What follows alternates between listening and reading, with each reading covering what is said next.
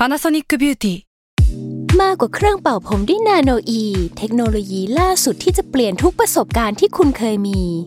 นาโนอีมอยส์เจอร์พลัสเพิ่มความชุ่มชื้นให้เส้นผมหลังใช้งานมากขึ้นถึง 18 เท่า พร้อมชะลอการเฟดของสีผมสำหรับคนชอบทำสีผม ดูแลความชุ่มชื้นทั้งเส้นผม หนังศีรษะและผิวคุณ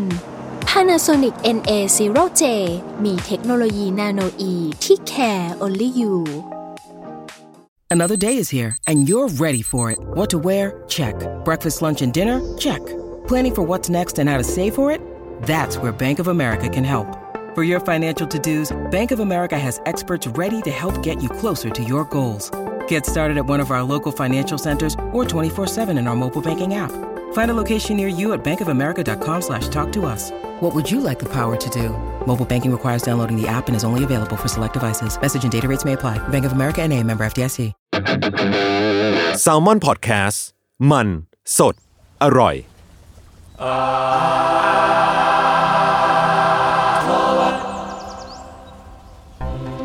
ว้าวสวัสดีครับ ขอต้อนรับเข้าสู่รายการอาร์ทวดครับผม เรื่องศิลปะน่าสนใจนะครับจนเราไม่อยากกันวันเดียวครับรายการที่มาเรื่องศิลปะนะครับในหลากหลายแง่มุมครับผมตามความสนใจของผม 3 คนครับพวกผมครับจนจากสมอนแคทครับต้นกล้าจากแซมมอนแลบครับหนึ่งแซลมอนเฮาครับที่ผมเปิดรายการอย่างกระปี้กระเป๋าเนี่ยเพราะว่าเพราะว่าผมดีใจกับผลการเลือกตั้งนะเย้ว้าวเป็นไงบ้างทุกคนได้ไปใช้สิทธิ์ใช้เสียงกันหรือเปล่าเอ่ยใช่ใช่ใช่ใช่แหละใช่แหละอะแต่ว่าเทปนี้ออกไปก็น่าจะผ่านไปสักพักใหญ่เอแล้วอนั่นน่ะสิไม่เป็นไรแต่ว่าเราดีใจวู้ฮู้โอ เค เราอะพี่เม้งไม่ได้พูจะดได้เห็นอะไรที่ไม่ได้เห็นมานาน หรือเปล่า หรือเปล่าหรือเปล่าวู้ไม่เป็นอะไรนะการดีใจโอเค ที่ดีใจไม่สุดว่ะเหมือนแบบ เหมือนอื้อแล้วมันออกไม่หมดท้องอะอ๋อจริงนะโอเค เราก็ต้อง ติดตามกันต่อไปติดเพตามราะว่ากันต่อไป น่าจะเหลือเวลาก่อนที่จะประชุมวาระเนี่ย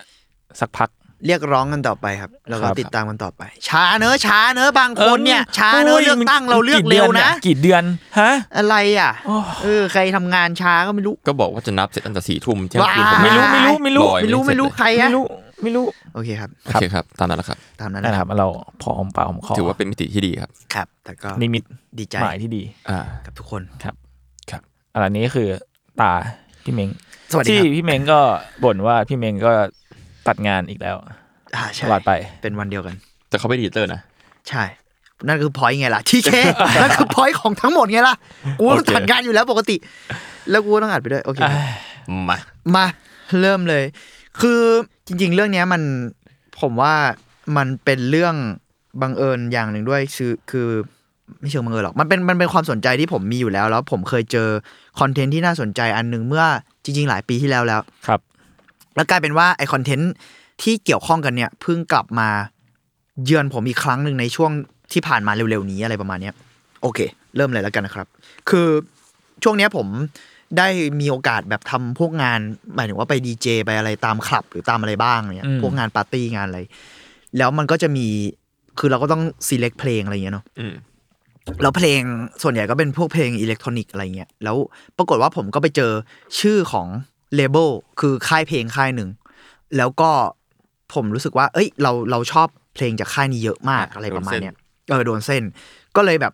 ตอนแรกอะไม่ได้สังเกตด้วย แต่พอพอเห็นแล้วแบบเอ้ยศิลปินที่เราชอบหลายๆคนน่ะอ้าวเฮ้ยมันลิงก์กลับไปค่ายเดิมอีกละเวลาเราเช็คเพลงอะไรเงี้ยก็เลยรู้สึกว่าอะวันนี้เราอาจจะมาพูดถึงเรื่องค่ายนี้เป็นหลักละกัน แต่ว่ามันก็จะต่อไปเป็น เรียกว่ามีเชื่อมโยงกับอีกหลายอย่างเลยอะอืมผมขอย้อนกลับไปปี 2018 ก่อน ครับ ช่วงประมาณปี 2018 เนี่ยมันมีช่อง YouTube ของ ID ID มันมันสะกดด้วยตัว i เล็กเนาะแล้วก็ขีดแล้วก็ตัว D ใหญ่ ซึ่งอืมจริง ๆ แล้วมันเป็นผมไม่แน่ใจว่าเขามาจากแมกกาซีนก่อนหรือเปล่า แต่ว่าช่อง ID เนี่ยอ่ามักจะทำคอนเทนต์เกี่ยวกับพวกแฟชั่น ศิลปะ แล้วก็วัฒนธรรมร่วมสมัยวัยรุ่นอะไรเงี้ย youth culture อะหรือว่าแบบกระทั่ง sub culture ก็เมื่อปี 2018 เนี่ยเนาะ ช่อง ID ปล่อยสารคดีตอนสั้น ๆ มันเป็นมันน่าจะเป็นหมวดเออเขาเรียกอะไรนะ รายการสารคดีที่เรียกว่าอ่า global street style ก็คือมันเป็นสารคดีตอนสั้นที่ชื่อว่า global street style เรียกว่าอันนี้เป็นชื่อคลุมใหญ่แล้วกัน แต่ว่ามันก็จะมีตอนย่อยแยกไปอีกในใน global street style เออซึ่งไอตอนย่อยเนี้ยใน i-D ใช้ชื่อว่า China's youth breaking through the great firewall ก็คือ ถ้าแปลเป็นไทยคร่าวๆก็ประมาณว่าแบบ วัยรุ่นจีนที่อ่าเรียกว่าอะไรเนี่ยพังกำแพงของ firewall แต่มันก็เล่นคำด้วยแหละ เพราะมันมี Great Wall of China ใช่ไหมกำแพงเมืองจีนอะไรเงี้ย Great Firewall ในที่นี้ก็หมายถึงว่าอ่ากฎหมายของจีน firewall มันคือในอินเทอร์เน็ต firewall มันคือการแบบดักจับอะอ่าคือการจำกัดอ่าใช่ใช่การเข้าถึง content อะไรเงี้ยเนอะซึ่งไอไอปี 2018 หรือว่าช่วงจริง ๆ แล้วจีนมันแบนโซเชียลมีเดียแล้วก็แบนเว็บไซต์หลายอย่าง ของโลกมานานแล้วอะอืมคือป้องกันการเข้าถึง ไอสารคดีเนี้ยมันก็มีพูดถึงเรื่องอะไรประมาณนี้ด้วย ซึ่ง topic หลักของสารคดีเนี่ยตอนเนี้ยเนี่ยนะเกี่ยวกับศิลปิน ดีไซเนอร์ ดีเจ นักดนตรีอ่าแล้วก็คนทำงานสร้างสรรค์หลากหลายรูปแบบ แล้วก็รวมถึงขับ c u เจอร์ในเมืองเซี่ยงไฮ้ประเทศจีน ที่เป็นเรียกว่าเป็นเมืองที่มีวัฒนธรรมหลากหลาย จากทั่วทุกมุมโลกเนี่ยรวมไว้ด้วยกัน แล้วในขณะเดียวกันมันก็เป็นเมืองที่อยู่ในประเทศที่มีการจำกัดเสรีภาพอืมอืมมากที่สุดประเทศหนึ่งของโลก พูดกันตรงๆ จีนมันแบบเข้มงวดมากในการจ้องมองประชาชนของเขาอะมันมีความเป็น single gateway แหละใช่ใช่แล้วก็จับเขาเรียกอะไรจับตามองประชาชนอยู่ตลอดเวลาอย่างที่เราก็รู้ข่าวกันอยู่แล้วอะเนอะอืมหลักๆ ในสารคดีเนี่ยก็จะพูดถึงพวกกลุ่ม collective ศิลปินหลากหลายกลุ่มเลย แล้วก็มี พูดถึงแฟชั่นดีไซเนอร์อย่างที่บอกไปด้วย แล้วก็ดีเจคนทำงาน แต่แต่ละ subject ในตอนอะเรียกว่าเชื่อมโยงถึงกันเกือบทั้งหมดเลยcollective ที่พูดถึงก็จะมีชื่อว่า Asian Dope Boys ซึ่งนำโดยศิลปินร่วมสมัยของจีนที่ชื่อว่าเทียนโจเฉิน ถ้าผมอ่านผิดขออภัยด้วยครับ แต่ว่าน่าจะสะกดประมาณนี้เทียนโจเฉิน ซึ่งงานของกลุ่ม Asian Dope Boys เนี่ยเรียกว่าเป็น งานผสมความเป็น performance art club ปาร์ตี้ดนตรีสด conceptual art ผสมรวมกันไปหมด คือผมเคยเห็นแบบ ผมตาม IG ตามอะไรเขาอยู่ด้วย แล้วมันเป็นแบบ มันจะว่าเป็นละครเวทีก็ไม่เชิงอะเพราะคนมันก็เข้าไปอยู่ในเซตได้เลยอะแล้วก็มีดีเจที่อยู่ในเซตนั้น แต่ก็มี perform ที่เป็นแบบคนแบบทาตัวขาวหรือว่าเป็นเหมือนอืม วิญญาณ หรือเป็นแบบลัทธิอะไรบางอย่างที่แสดงอยู่ในนั้นไปด้วย แล้วก็มีความเป็นประมาณหนึ่งปาร์ตี้ไปด้วย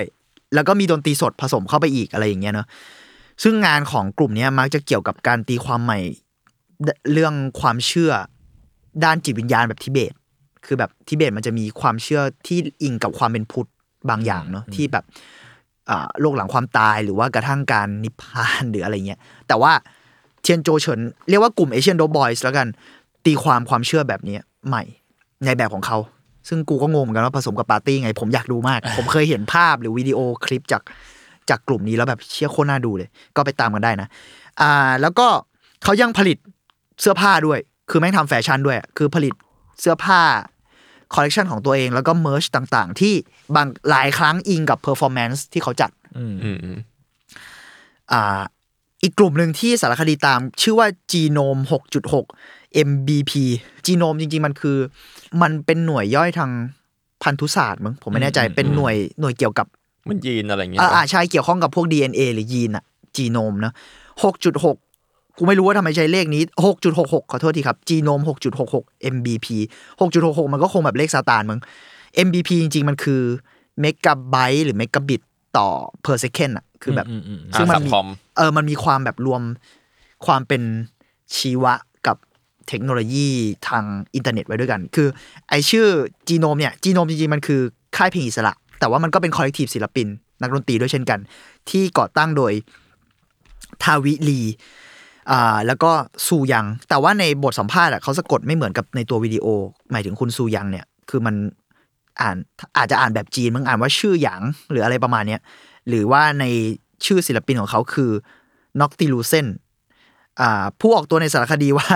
I'm just the husband คือแบบอ๋อผมเป็นแฟนเขาเฉยๆครับ แต่จริงๆ เหมือนสองคนนี้ก็ร่วมกันก่อตั้งแหละ แต่ว่ามันคงพูดแบบ joking กันอะไรอย่างเงี้ยนะ แล้วก็มีคนที่ก่อร่วมก่อตั้งกลุ่ม Genome ก็คือ Kilo Vee มันอ่านว่าคิโลวีหรือกิโลวีก็ได้เนาะซึ่งซึ่งบางบางครั้งมันเป็นชื่อแบบนามแฝงอะเราเลยไม่แน่ใจวิธีการสะกดคำเหมือนกัน แต่ก็ประมาณนี้ก็คือTavi Lee ซูยัง แล้วก็ Kilo Vee เป็นผู้ก่อตั้งค่าย Genome ขึ้นมา ซึ่ง Genome เนี่ยเรียกว่ามีซาวแล้วก็มีวิชวลที่เป็นเอกลักษณ์มาก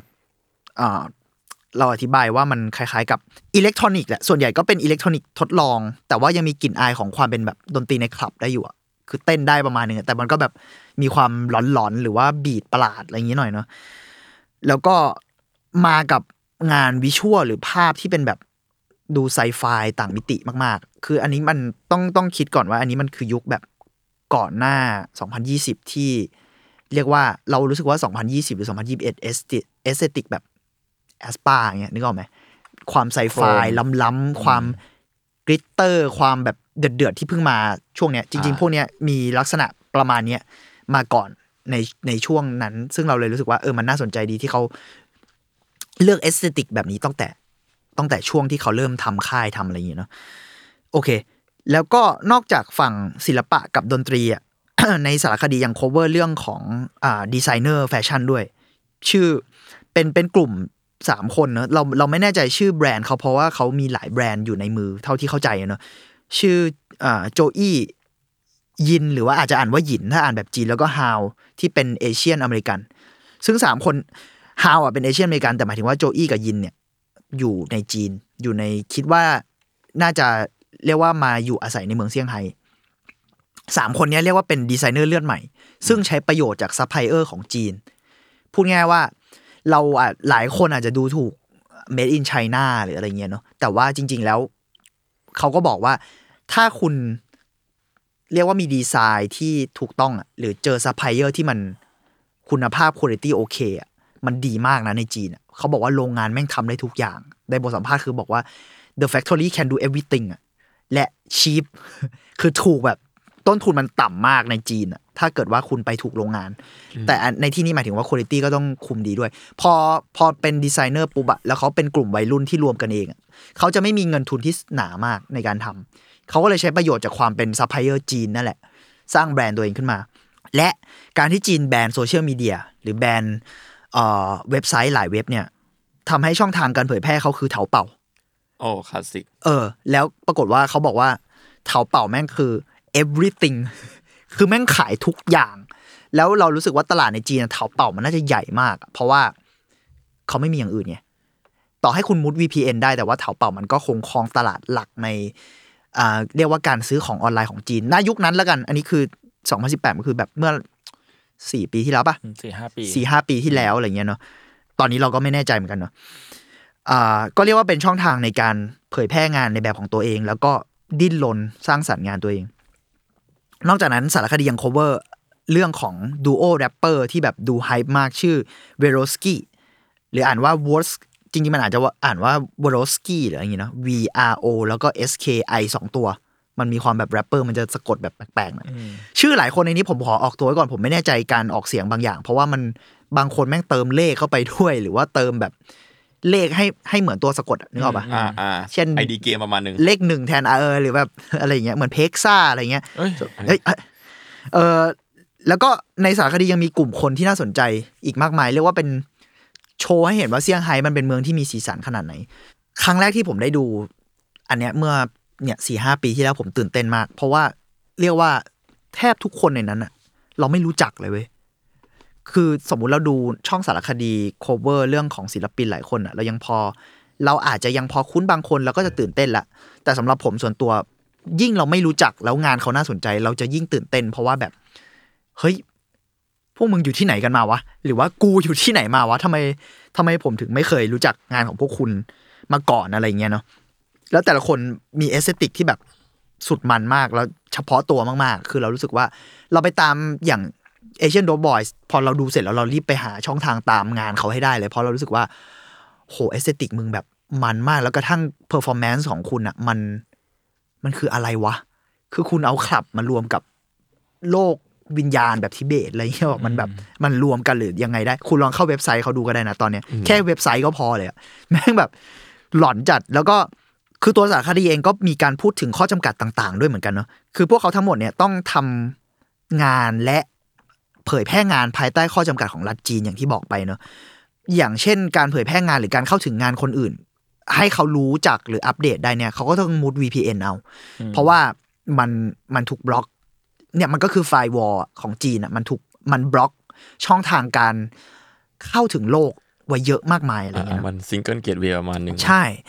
และตัวสารคดีถึงแม้ว่าจะไม่ได้พูดตรงๆ แต่ว่าทุกคนที่ดูแบบสุดมันฟู่ฟ้าฉูดฉาดอะไรเงี้ย ก็ต้องดิ้นรนหาเงิน เพื่อใช้ชีวิตไปพร้อมกับก็ต้อง run ปาร์ตี้ไปด้วยอะ เพราะว่าอีกส่วนหนึ่งก็คือนี่ก็คืองานของเขาส่วนหนึ่งอะมันไม่ใช่แค่แบบว่าวัยรุ่นที่ทำตัวแบบเละเทะไปวันๆอย่างเดียวอะมันคืองานเขาแบบหนึ่งอะเนาะเขาพยายามที่จะทำให้มันเป็นงานเขาแบบหนึ่งแต่ว่าอ่าหลายคนในตอนที่เรื่องสารคดีไป cover ก็ยังเป็นยังเรียนอยู่ไปด้วยมั้งเท่าที่เราเข้าใจอะเนาะ อ่าอย่างเช่นอะตัวอย่างชัดๆก็คือโจอี้หรือยินเนี่ยที่พยายามสร้างแบรนด์ตัวเอง ภายใต้เงื่อนไขที่มีอยู่ ก็คือก็ต้องไปหาซัพพลายเออร์หรือ factory จีนที่แบบต้นทุนถูก แล้วก็อะขายทางเถาเป่าหรืออะไรก็ว่าไป และยิ่งเขามีความ niche ในงานตัวเองอะโอเคเซี่ยงไฮ้มันก็มีความหลากหลายเปิดกว้างประมาณนึงแต่ว่าในที่สุดแล้วเราปฏิเสธไม่ได้ว่าคนที่ถูก cover ในเนี้ยมันมีงานลักษณะงานที่ค่อนข้างนิชเฉพาะตัวประมาณนึงเนาะแล้วก็ตลาดของจีนเอง มันก็อาจจะยังควบคุมกับความเป็นคอนเซอร์วทีประมาณนึงยิ่งในยุคนั้นยุคนี้เราว่ามันอาจจะเปลี่ยนไปแล้วประมาณนึงเนาะอ่าไอไอสิ่งต่าง ๆ เหล่านี้เรารู้สึกว่าเซี่ยงไฮ้ดูรีเลทกับกรุงเทพได้เหมือนกันอ่าฮะในแง่มุมของการที่โลกศิลปะ หรือตลาดศิลปะส่วนใหญ่ณเวลานั้น กรุงเทพเราก็เชื่อว่าเปลี่ยนไปในในความคิดของตัวเองเนาะมันก็แต่โดยส่วนใหญ่กระทั่งตอนนี้เอง มันก็ยังยึดโยงกับงานที่มีคุณค่าแบบที่ถูกนิยามโดย อนุรักษ์นิยมอยู่ประมาณหนึ่งอย่างเช่นตลาด mass ถ้าเราพูดถึงกัน หรือต่อให้ดู modern ขึ้นมาหน่อย มันก็จะมีการยึดโยงอยู่กับอ่าความเรียกว่ามีลักษณะทางตลาดบางอย่าง ที่เราจะพอ get ได้ว่าสิ่งนี้จะป๊อปหรือไม่ป๊อปเรียกว่าความหลากหลายมันอาจจะยังไม่ได้เยอะมากพอแบบความหลากหลายที่นายทุนชอบมันยังอาจจะไม่กว้างพอขนาดใช่นั้นด้วยใช่ใช่อาจจะใช้ collector ใดเอออาจจะยึดจากในทุนเป็นหลักด้วยซ้ำไปก็ก็ยังได้เนอะอ่า แต่แต่มันก็เยอะขึ้นนะในความเห็นของเราอืมแล้วเยอะขึ้นอันนี้ก็เป็นแค่มุมมองของพวกเราเนอะเอออันอันนี้เราก็ไม่ได้เคลมเพราะเราอาจจะไม่ได้รู้หมด และนอกจากพอเราพูดถึงกรุงเทพอันนี้เพราะว่ามันเป็นความรับรู้ของเราซะส่วนใหญ่ จริง ๆ แล้วเรารู้สึกว่าในจังหวัดอื่นอะเราเองก็คิดว่ามันก็มีการเปลี่ยนไป และอาจจะ relate กับความ อาจจะ relate กับเมืองเซี่ยงไฮ้ได้เช่นกัน หรืออาจจะ relate กับ top เอ่อ subject ในสารคดีนี้ได้มากเช่นกันแต่ว่าตัวส่วนตัวเราอะเราก็ไม่รู้ขนาดนั้นใน collective ของจังหวัดอื่นๆ ซึ่ง ถ้าใครมีเรื่องน่าสนใจก็แชร์กันได้นะ เพราะว่าเราก็อะอย่างเราเรารู้จากเพื่อนเราที่อยู่เชียงใหม่บ้าง หรือช่วงนั้นมันก็เคยมีกลุ่มของราชบุรีที่แบบสร้าง collective พยายามสร้าง collective ทางศิลปะของตัวเองขึ้นอะไรเงี้ยแต่ว่าเออเราก็ไม่ได้รู้อัปเดตมากมายขนาดนั้นและนั่นแหละ แต่ละกลุ่มมันไม่ได้ติดต่อกันขนาดนั้นนะกระทั่งในสารคดีเองที่เป็นกลุ่มเซี่ยงไฮ้อะมันก็ไม่ได้ติดเท่าที่เข้าใจก็คือมันก็อาจจะไม่ได้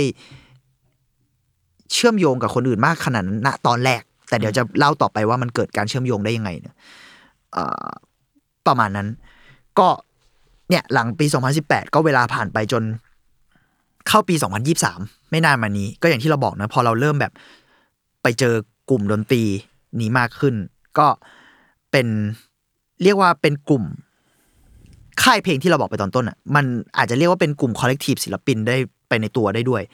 ซึ่งค่ายเนี้ยชื่อว่าหรือกลุ่มเนี้ยชื่อว่า SVBKVLT SVBKVLT แบบ subcultureอืมแต่ว่าอ่าสะกดด้วยตัว S V B แล้วก็ K V L T เหมือนใช้ใช้ V แทน U อะแล้วก็ใช้ตัวเคแทนเขาใช่ใช้ตัว K แทน C อะไรเงี้ยซับเขาเนอะตอนแรกเราอ่านไม่ออกเหมือนกันว่าเชื่อกูอ่านถูกป่าวว่าแต่เหมือนมันมีในบทสัมภาษณ์ของศิลปินเขาก็เรียกว่าซับเขาก็เลยโอเค ถูกละซึ่งซับเขาเนี่ยเอ่อเรียกว่าศิลปินในซับเขาอะหลายคนอะปรากฏตัวในสารคดี เรื่องนั้นตั้งแต่ปี 2018อืม ปรากฏว่าหลายคนอะคือไม่ใช่แค่ศิลปินที่อยู่ในค่ายนี้ แต่ศิลปินดนตรีอิเล็กทรอนิกส์ที่เราเองสนใจส่วนตัวเนี่ยหรือคนทำงานวิชวลหรือกระทั่งตัวกลุ่มเอเชียนโดบอยส์เอง หรือหลาย ๆ คนเองเนี่ยกระทั่งเรื่องแฟชั่น ล้วนเกี่ยวข้องผูกพันกับซับเขาหมดเลยเว้ยอืมคือเชื่อมโยงกันหมดอะไม่ได้บอกว่าซับเขาเนี่ยเป็นคนที่อ่าเป็นหลักเนอะแต่ว่าหมายถึงว่าทุกคนดูเชื่อมต่อกันไปหมดเลยอะ ก็เลยรู้สึกว่าเอออันนี้เป็นอีกอีกสิ่งที่น่าสนใจของกลุ่มศิลปินในจีน ซึ่งจริง ๆ แล้วเราเองก็ไม่ค่อยรู้จัก scene ในจีนเยอะขนาดนั้นนะณตอนนั้นก็จริงเออตอนนี้เราก็รู้จักเพิ่มมากขึ้น แต่ก็ยังไม่เยอะขนาดๆนั้นแล้วเราว่ายังรู้ยากอยู่นะใช่น่าสนใจมากที่ อันนี้เป็นดนตรีอิเล็กทรอนิกส์ที่ส่วนใหญ่เราอาจจะมีภาพจำจากฝั่งตะวันตกซะเยอะหรือยุโรปไปเลยอะไรเงี้ยแต่นี่คือจีนอะคือ based in เซี่ยงไฮ้เลยอะ SVBKVLT งานมันมาก ใช่ทั้ง visual ทั้งเพลง ถ้าถ้าลองไปลองไปตามฟังกันได้ ซึ่งจริงๆแล้ว SVBKVLT เนี่ยก่อตั้งโดยฝรั่งอ่าเรียกว่าเป็นฝรั่งแล้วกัน ใช้คำนี้ได้เลย เป็นชาวอังกฤษนะครับ ชื่อว่า Gareth Williams ซึ่งเป็นชาวอังกฤษที่เดินทางไปจีน เพราะว่าความชื่นชอบหนังกังฟู และชอบกลุ่มฮิปฮอปที่ชื่อว่า Wu-Tang Clan ไอ้เฮ้ยเหี้ยพูดเลยพูดเลยซึ่งวูแทงแคลนจริง ๆ ก็คือกลุ่มฮิปฮอปนี้เองเนี่ยก็ได้แรงบันดาลใจมาจากหนังจีนเว้ย ชื่อกลุ่มอะมันคือจริงๆมันมาจากหนังฮ่องกงไม่ใช่จีนด้วยซ้ำมันมาจากหนังฮ่องกงที่ชื่อว่าเซาหลินแอนวูแทงในเป็นหนังแล้ววูแทงนี่แปลว่าอะไรเดี๋ยวอธิบายต่อนี่เป็นหนังในปี1983ซึ่งจริงๆแล้วบูแทงถ้าอ่านแบบไทยอะคือบูตึงอ่าบูตึงบูสำตึงสำนักบูตึงอะมันคือสำนักบูตึงเว้ยอ๋อซึ่งไอ้หนังเรื่องเนี้ยมันเกี่ยวกับการที่กลุ่มสำนักเซาหลินกับบูตึงสู้กัน และไอ้ไอ้แคลนมันคือแบบเรียกว่าวงสาคนาญาติเนอะ แก๊งอะอ่าอ่าอ่าก็เรียกว่า True ถ้าพูดง่ายๆก็คือบูแทงแคลนแปลว่าสำนักบูตึงในเชี่ยอาจจะเรียกว่าอย่างนั้นก็ได้ หรือว่าวงวงบูตึงอะไรอย่างเงี้ยมั้งถ้าจะพูดกัน ซึ่งไอความประทับใจของวิลเลียมส์ที่ดูแบบ หลอนๆเนี่ย ก็พาเขาไปจีนจนได้เว้ยแล้วเขาก็ไปเที่ยวเรียกว่าไปเที่ยวจีนไปดูแบบอ่าไปไปกระทั่งเยี่ยมยอดเขาที่มันเป็นต้นกำเนิดของสำนักบูตึงอะเราไม่แน่ใจว่าโหเนิร์ดมัจรินงอ่านว่าไง แต่อัน คงเป็นเขาบูตึงมั้ง แต่ว่าจริงๆ มันอาจจะอ่านอีกแบบได้บูตึงมันอาจจะเป็นแบบจีนอ่าบ้านลำคืออะไรแต้จิ๋วปะมเอออะไรประมาณนี้แต่จิ๋วแต่จริงๆมันมี pronunciation ที่อาจจะต่างกันไปอะไรอย่างเงี้ยนะาเออใช่ซึ่งนั่นแหละวิลเลียมก็ไปเยี่ยมแล้วก็ไปอยู่จีนไปเหมือนไปเที่ยวตอนแรกแต่สักพักหนึงอะเขาก็ไปทำงานด้วยเพื่อหาตังค์ไปด้วยในตัวเนอะก็ไปเป็นครูสอนภาษาอังกฤษที่เมืองชิงเต่า อ่า ที่เรามักจะได้ยินจากเบียร์บ่อยใช่ๆก็ไปทำงานสอนสอนภาษาอังกฤษที่เมืองชิงเต่า แล้วก็เรียนภาษาจีนไปในตัว เพื่อแบบ หาที่ทางให้ตัวเองหาความรู้ให้ตัวเอง แล้วปรากฏว่าเขาเหมือน มันไม่ได้มีบทสัมภาษณ์สักทีเดียวว่าเขารู้สึกยังไง แต่เขาคงตกหลุมรักอะไรบางอย่างในจีนอะ เพราะว่าเขาก็อยู่ยาวประมาณนึงอะเรียนเรียนไปด้วยสอนหนังสือไปด้วย แล้วก็คาดว่าช่วงเวลาที่เกิดขึ้นเนี่ยน่าจะเป็นช่วงต้นยุค2000โหอ่ามันเราเราไม่แน่ใจไทม์ไลน์ขนาดนั้น แต่ว่ายาวอยู่เดี๋ยวนะอันนี้เราคาดเดาเอาเองจากจากเหตุการณ์ต่อๆไปเดี๋ยวจะบอกครับ ก็แล้วในช่วงนั้นเองเนี่ยอ่า ตัววิลเลียมส์เนี่ยก็ได้ไปเยือนคลับต่างๆ ในจีน เรียกว่าเขาคงเป็นสายแบบปาร์ตี้อยู่แล้ว แล้วมีเพื่อนเป็นดีเจอะไรด้วย ก็เลยลองไปเยือนคลับต่างๆ ในประเทศจีนดูบ้างว่าเอ๊ะมันเป็นยังไงบ้าง เขาบอกว่าส่วนใหญ่แล้วเนี่ยมันถูกรันโดย expat คือชาวต่างชาติที่เข้ามาอาศัยอยู่ในจีนอืมซะส่วนใหญ่คือครับแทบจะไม่มีของคนจีนเลย หรือแทบจะไม่มีกระทั่งไม่มีศิลปินหรือดีเจจีนเล่น มันมักจะถูกรันโดยชาวต่างชาติที่มักจะมาจากตะวันตก ก็คืออชาวผิวขาวหรือชาวยุโรปต่าง ๆ อะไรเงี้ยเนาะอืมด้วยความวัฒนธรรมแนวนี้มาจากทางนั้นด้วยใช่ส่วนหนึ่งอันอันนี้ก็แบบอันนี้ไม่ได้เหยียดนะแต่หมายถึงว่าเรียกให้ชัดก็คือแบบเรียกว่ามาจากผิวขาวอะโดยโดยสัดส่วนใหญ่ในอ่าใน scene จีนนะช่วงเวลานั้น ซึ่งวิลเลียมก็เลยบอกว่า เออมัน และสำหรับเขาเองมันเหมือนประมาณว่า อันนี้เราคาดเดาจากบทสัมภาษณ์หลายๆส่วนเนอะมันมันไม่ได้มีความหลากหลายขนาดนั้นอะซึ่ง ในศิลปินใน SVBKVLT บางคนก็จะพูดเหมือนกัน มันมีอีกคนหนึ่งที่แบบเป็นอเมริกันแล้วก็บอกว่าเหมือนไปเยือนจีนในช่วงเวลาคาบเกี่ยวกับวิลเลียมส์เรียกว่าหลังวิลเลียมส์ประประมาณหนึ่งเนาะแต่ว่าคนนี้ศิลปินในค่ายคนนี้ก็บอกเหมือนกันว่าแบบเหมือนเป็นดีซึ่งเขาใช้คำแรงแล้วตัวเขาเองเป็นคนขาวด้วยนะ แต่เขาบอกว่าเหมือนเป็นแบบพวกมิชชันนารีมาสอนว่าดีเจต้องเล่นยังไงอะเชี่ยเขาใช้คำประมาณนี้เลย ซึ่งแบบแรงเหมือนกัน อันนี้เป็นศิศิลปินอีกคนที่พูดถึงเนาะก็เลยเรียกว่าในความเข้าใจของเรา คนในเรียกว่าวิลเลียมส์เองหรือว่าศิลปินใน SVBKVLT ก็คงจะมองว่าอ่ามันยังไม่ได้มีความหลากหลายของแนวดนตรีมากนัก ในในตอนนั้น scene อืมอืมของประเทศจีนอืมอ่า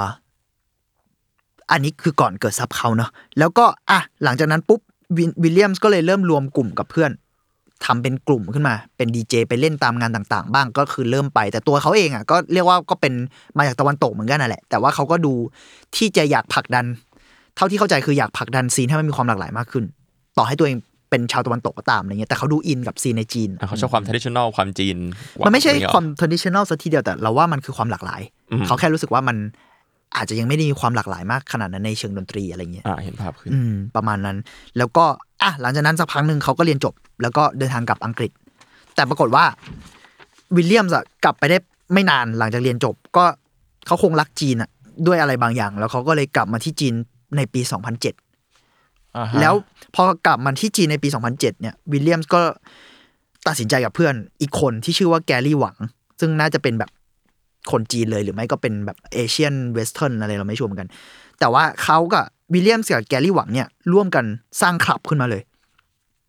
ชื่อว่า The Shelter ครับแบบเป็นมีที่ตั้งมี location อะไรอย่างมีงี้เลย เป็นคลับแบบเออหมายถึงว่าไนท์คลับอะอ่าๆเออเป็นไนท์คลับขึ้นมา ชื่อว่า The Shelter ซึ่ง The Shelter เนี่ย โครงสร้างของมันอะถูกดัดแปลงจากบังเกอร์หลบระเบิด ช่วงสงครามของโอจีเคนตามชื่อเลยนี่หว่า ใช่ ซึ่งแม่งเป็นแบบเราไปดูรูปเว้ยแม่งเป็นหลุมแบบแม่งเป็นอุโมงค์ลึกลงไปใต้ดินอะแล้วแล้วแม่งทาสีดำหมด แล้วมันก็มีไฟติด แล้วพอมันเดินไปตรงกลางมันก็จะเป็นโซนแบบแดนฟลอร์โซนเต้นรำอะไรฟเงี้อยเอาแต่ทั้งหมดนั้นอะแม่งคือแบบใช้โครงสร้างของหลุมหลบระเบิดอะกูว่าโอเค มึงก็เลือกที่ถูกแหละก็เก็บเสียงดีนะ ซึ่งเอ่อด้วย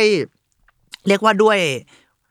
อุดมการณ์ใช้คำนี้ได้ไหมไม่อ่าเรียกว่าด้วยรสนิยมแล้วกันของวิลเลียมส์กับเพื่อนๆอะไรเงี้ยเขาต้องการที่จะทำให้ The Shelter เนี่ยมีความหลากหลาย แล้วก็เปิดกว้างในแนวดนตรีมากขึ้น ซึ่งจริงๆเขาก็ยังไม่ได้เขาไม่ได้ปิดกั้น mass นะ มันก็จะมีเรียกว่าเป็นคืนฮิปฮอปด้วยซ้ำในในประจำสัปดาห์อะไรเงี้ย ถ้าเราจำไม่ผิดมันคือวันอังคารหรือพฤหัสอะไรประมาณเนี้ยนะ แต่ก็มีการเปิดรับดนตรี underground ด้วย และอะไรต่างๆที่มันแบบ อาจจะทดลองขึ้นมาหน่อย หรือเพลงที่มันดุเดือดในที่แบบคลับอื่นอาจจะไม่เปิด เอ้ยอาจจะไม่เปิดเนี่ย The Shelter ก็เลือกที่จะเล่นมัน แล้วก็เอ่อมันก็เลยทำให้ที่เนี่ยมีความ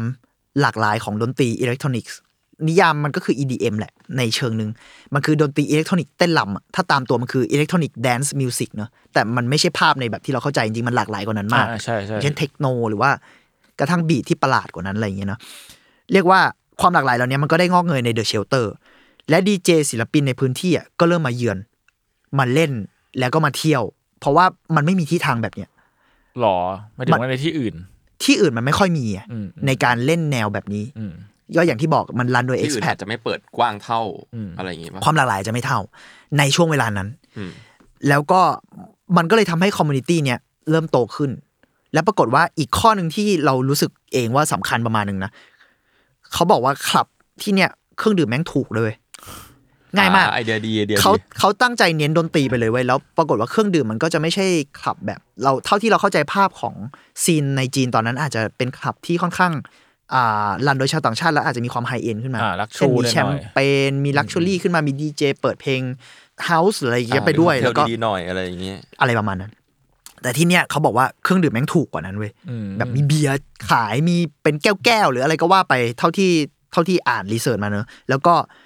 สิ่งเนี้ยเองอะก็เลยทำให้กลุ่มวัยรุ่นท้องถิ่นอะ ก็เข้าถึงได้ง่ายเว้ยอืมแล้วก็จะเจอความหลากหลายโอเคอ่าและก็แดกเหล้าถูกอะพูดกันตรงๆในแง่หนึ่งเนี่ยคือเขาจริงๆแล้วอาจจะมาเพราะว่า marketing เหล้าถูกแล้วถูก แล้วก็เปิดใจมากิน แล้วก็เจอก็อาจจะเป็นส่วนพลงดีๆก็ได้เป็นไปได้ใช่ก็เป็นไปได้และนั่นก็เลยทำให้คนในท้องถิ่นอะ เรียกว่าคนจีนเองอะเริ่มมา คลับคลับบ้างอะไรเงี้ยแทนที่แทนที่มันจะเข้าถึงยากกว่า อ่า เรียกว่ามันเข้าถึงในช่วงเวลานั้นที่อื่นอาจจะเข้าถึงยากกว่า อ่าอ่าในในเชิงราคาด้วยในเชิงบรรยากาศบางอย่างด้วยอะไรเงี้ยเนอะพอมันกลายเป็นอย่างเงี้ยปุ๊บเนี่ย มันก็เลยทำให้อย่างที่บอกอะมันมี community บางอย่างเกิดขึ้น